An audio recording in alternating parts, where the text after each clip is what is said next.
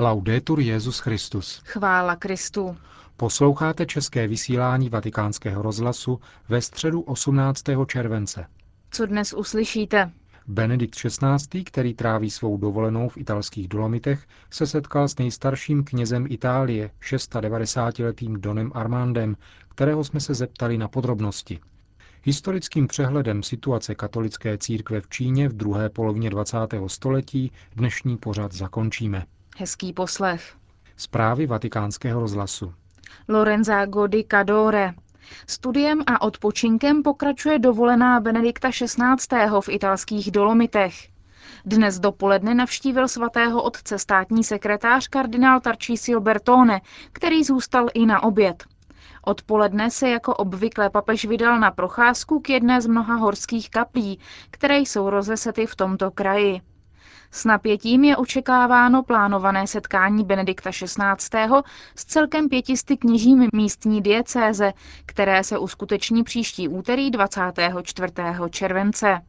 Pro vatikánský rozhlas o tom hovoří biskup diecéze Beluno Feltre, monsignor Giuseppe Andrich. Požádali jsme papeže o toto setkání a on souhlasil.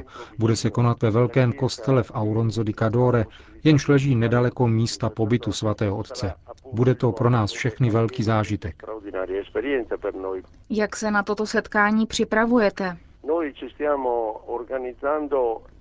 Chystáme se vyslechnout papežova slova a položíme mu některé otázky, které v naší pastorační práci zde na severu Itálie, zejména v horských oblastech, nejcitelněji vnímáme. Kromě tohoto setkání však budou i další, například koncert zborového alpského zpěvu v Castello di Mirabello. Ano, v pátek zde bude taková příležitost pro místní pěvecké sbory, které předvedou zdejší typický výraz naší lidové kultury, polifoních a lidových zpěvů. Doslechli jsme se, že papež má tento zpěv ve velké oblibě a tak jsme ve velkém očekávání. Říká monsignor Andrich, biskup diecéze, která letos hostí papeže během jeho dovolené v italských Dolomitech. Jedno neobvyklé setkání se uskutečnilo v neděli po polední promluvě Benedikta XVI. v Castello di Mirabello.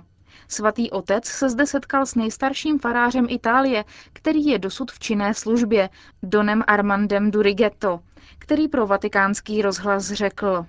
Sono il sacerdote più anziano ancora jsem nejstarším knězem, který je dosud farářem. Mám 96 let, které jsem dovršil v květnu a proto mne jsem biskup pozval. Měl jsem to potěšení vyslechnout slova a obdržet požehnání svatého otce, což pro mne je opravdu veliká podsta, kterou si nesu v srdci a o níž se rozdělím se svými farníky s tím též nadšením a toutéž vírou. Mám papeže ve velké oblibě. Viděl jsem jich už hodně. Vždyť jsem se narodil roku 1911 a Benedikt XVI. se svým úsměvem mi připadá jako anděl. Co vám svatý otec řekl? Když mě biskup představoval, řekl papežovi, že mám 96 let a ještě jsem farářem. A papež na to řekl, kéž vám pán dá hojnost života, abyste mohl rozdávat mnoho dobra. Tato jednoduchá slova se mi vtiskla do srdce. Znovu děkuji pánu za všechno, za mých 71 let kněžství a vše svaté, kterých jsem slavil 36 495. Každou neděli slavím tři. Nepřestávám pánu děkovat a mohu říci, že jsem opravdu nikdy nelitoval, že jsem se stal knězem. Řekl jste, že jste nikdy nenapsal žádné kázání. Dívám se lidem do očí, vidím jejich výrazy a mé srdce mluví samo a říká to, co uvnitř cítí. Myslím, že ve skutečnosti bych měl být mnohem více svatý a mnohem lepší, vzhledem k milostem, které mi pán dal. Co můžu, to vyjádřím a snažím se šířit mezi své farníky. Říká 96-letý Don Armando Durigetto, nejstarší činný farář v Itálii. Vatikán. Vatikán zevnitř od stránky historické až po nynější strukturu vnitřní služby, budovy, zahrady, muzea, média To všechno představí nová internetová adresa vatikánského státu, která bude oficiálně spuštěna 19. července. Tato internetová prezentace vznikla za spolupráce vatikánského guvernatorátu a italských telekomunikací a bude přístupná v pěti jazykových verzích anglicky, italsky, francouzsky, německy a španělsky. Budou zde k dispozici například pohledy do papežských zahrad Vatikánu a Castel Gandolfa. Především však zde budou k dispozici základní informace o vatikánském městském státu a jeho činnosti. Konec zpráv.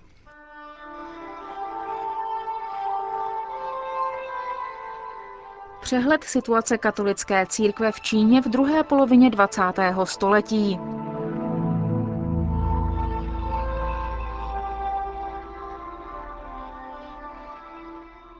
Kulturní revoluce, kterou v roce 1966 Mao Tse-tung vyhlásil, byla postavena na myšlence nepřetržité revoluce a masové demokracie a měla vymítit kapitalismus uvnitř komunistické strany.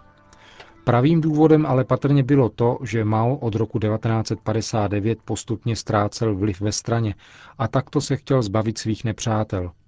Během revoluce byly páleny knihy, vyplněny muzea a ničeny historické budovy. Trpěla pochopitelně také katolická církev. Byly zavřeny kostely. Kněží, řeholníci a řeholnice byli sekularizováni, posláni do vězení a na nucené práce, aby byli převychováni. V roce 1970 z Hongkongu papež Pavel VI. pozdravil všechen lid čínského národa a směřoval poselství čínským katolíkům. V roce 1971 byla Čínská lidová republika přijata do OSN a v příštím roce byl znovu otevřen kostel narození v Pekingu.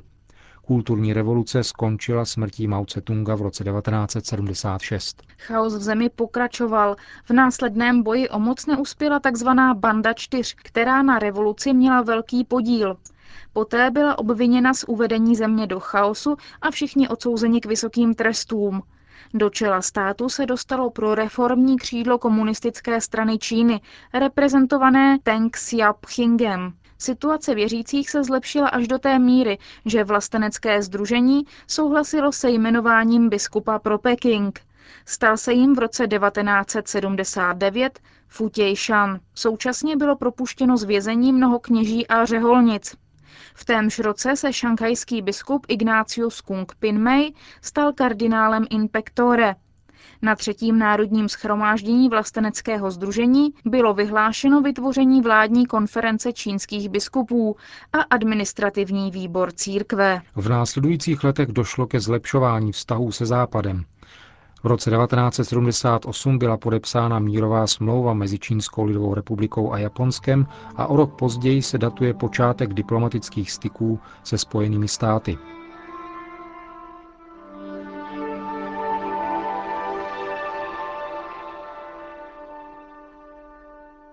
V roce 1982 napsal Jan Pavel II. dva dopisy s čínským tématem.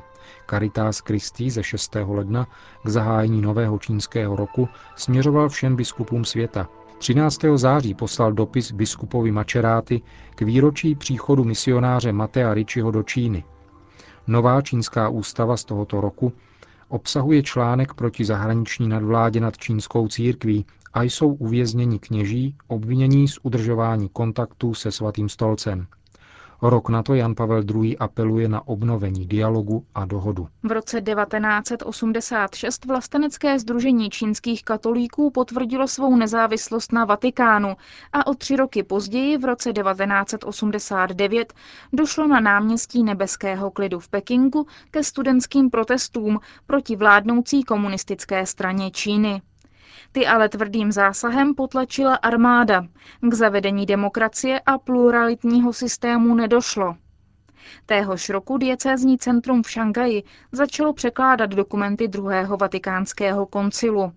Vládní biskupská konference se rozhodla uznat papeže za duchovní hlavu církve a převzít kontrolu nad záležitostmi čínské církve. Všichni biskupové neuznaní touto vládní biskupskou konferencí byli posláni do vězení. V 90. letech došlo postupně k dalším hospodářsko-politickým reformám, které se projevily v růstu ekonomiky. Vedle toho ale také vedly k růstu korupce a zvětšení rozdílu mezi bohatými a chudými. 1. července 1997 byl k Čínské lidové republice znovu připojen Hongkong, který předtím spravovala Velká Británie. Podmínkou bylo, že půjde o jeden stát a dva systémy. O dva roky později bylo připojeno Makao, původně pod zprávou Portugalska. V roce 2000 přijíždí do Pekingu na sympózium kardinál Echegaray a setkává se s lidmi z vlasteneckého združení. Na svatopetrském náměstí v Římě bylo svatořečeno 120 čínských mučedníků z let 1648 až 1930. Peking se proti tomuto svatořečení tvrdě ohradil. V roce 2001 zasílá Jan Pavel II. poselství účastníkům mezinárodního sympózia Mateo Ricci pro dialog mezi Čínou a Západem. Příštím roce probíhá adlimina biskupů Tajvanu a je uvězněn biskup Wen Jingxi. Čínská vláda potvrzuje v roce 2003 vlastenecké združení a v dalším roce opět dochází k uvěznění několika biskupů, z níž jednomu bylo hodně přes 80. Pro Heng Sui byl zvolen na biskupský stolec místní katolickou komunitou Peter Feng Xin Mao. Zároveň byl akceptován svatým stolcem. Observatore Romano zveřejnil oznámení o úmrtí dvou čínských biskupů. Oba biskupové byli vlastenečtí, ale uznaní svatým stolcem. V roce 2005 byli dva biskupové, zvolení podle čínského práva, pravděpodobně, i když neoficiálně, akceptováni svatým stolcem. Papež Benedikt XVI. pozval na synod biskupů také několik čínských, mezi nimi jednoho, který byl zvolen podle čínského způsobu a který následně nebyl Římem uznán. Čínská vláda však jejich účast znemožnila. Giuseppe Chen, emeritní biskup Hongkongu, byl jmenován kardinálem. Rozšiřuje se zvyk volit biskupa, který je přijatelný nějakým způsobem jak pro Peking, tak pro Vatikán. V roce 2006 proběhne nové ilegální biskupské svěcení a došlo k uvěznění některých kněží a biskupů. 26. prosince při modlitbě Anděl Páně prohlašuje Benedikt XVI. Myslím na ty katolíky, kteří zachovávají věrnost Petrovu stolci bez přistupování na kompromisy, někdy za cenu velkého utrpení. Celá církev obdivuje jejich příklad a modlí se, aby měli sílu vytrvat a ví, že jejich strasti jsou zdrojem vítězství, i když se momentálně mohou jevit jako porážka. V katedrále v Shenyangu na severovýchodě země byl biskupem koadjutorem vysvěcen Paolo Pei Yun Min. Podstatným faktem je, že toto svěcení proběhlo se souhlasem svatého stolce. Jan Pavel II. adresoval během svého pontifikátu více než 30 promluv velkému čínskému národu. Nabízel službu církve společnosti a na oplátku žádal náboženskou svobodu, zejména právo církve ustanovovat své vlastní biskupy. Benedikt XVI. několik týdnů po svém zvolení v první promluvě k diplomatickým sborům oslovil i národy, s nimiž svatý stolec nemá ještě diplomatické styky. Při té příležitosti otevřel diskuzi o možnosti diplomatických styků s Čínskou lidovou republikou, ne kvůli získání nějakých privilegií, ale pro legitimní podmínky svobody, aby církev mohla nést její poslání, spojené s nabídkou spolupráce, k zajištění důstojnosti každé osoby a společnému dobru. 20. ledna tohoto roku oznámil Benedikt XVI. své rozhodnutí napsat dopis katolíkům v Číně. Potíže jako rozdělení na oficiální a podzemní církev ani persekuce nezastavili růst katolické církve v Číně. V roce 1949 tu bylo 3 miliony katolíků a nyní je to minimálně 12 milionů. Pomalu překonává trauma rozdělení na vlastenecké a podzemní křídlo. Ročně bývá v Číně pokřtěno na 150 tisíc dospělých.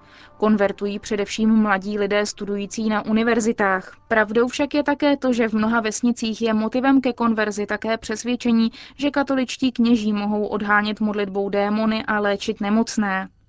Některým křesťanským komunitám se daří organizovat korespondenční kurzy teologie.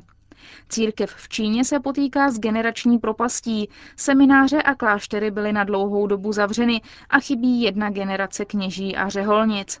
Vláda stále ještě nepovolila mužské řehole. Na druhou stranu stát vítá charitativní činnost církve vůči sirotkům, starým lidem a lidem nakaženým HIV, protože na tomto poli nemůže stát naplnit potřeby.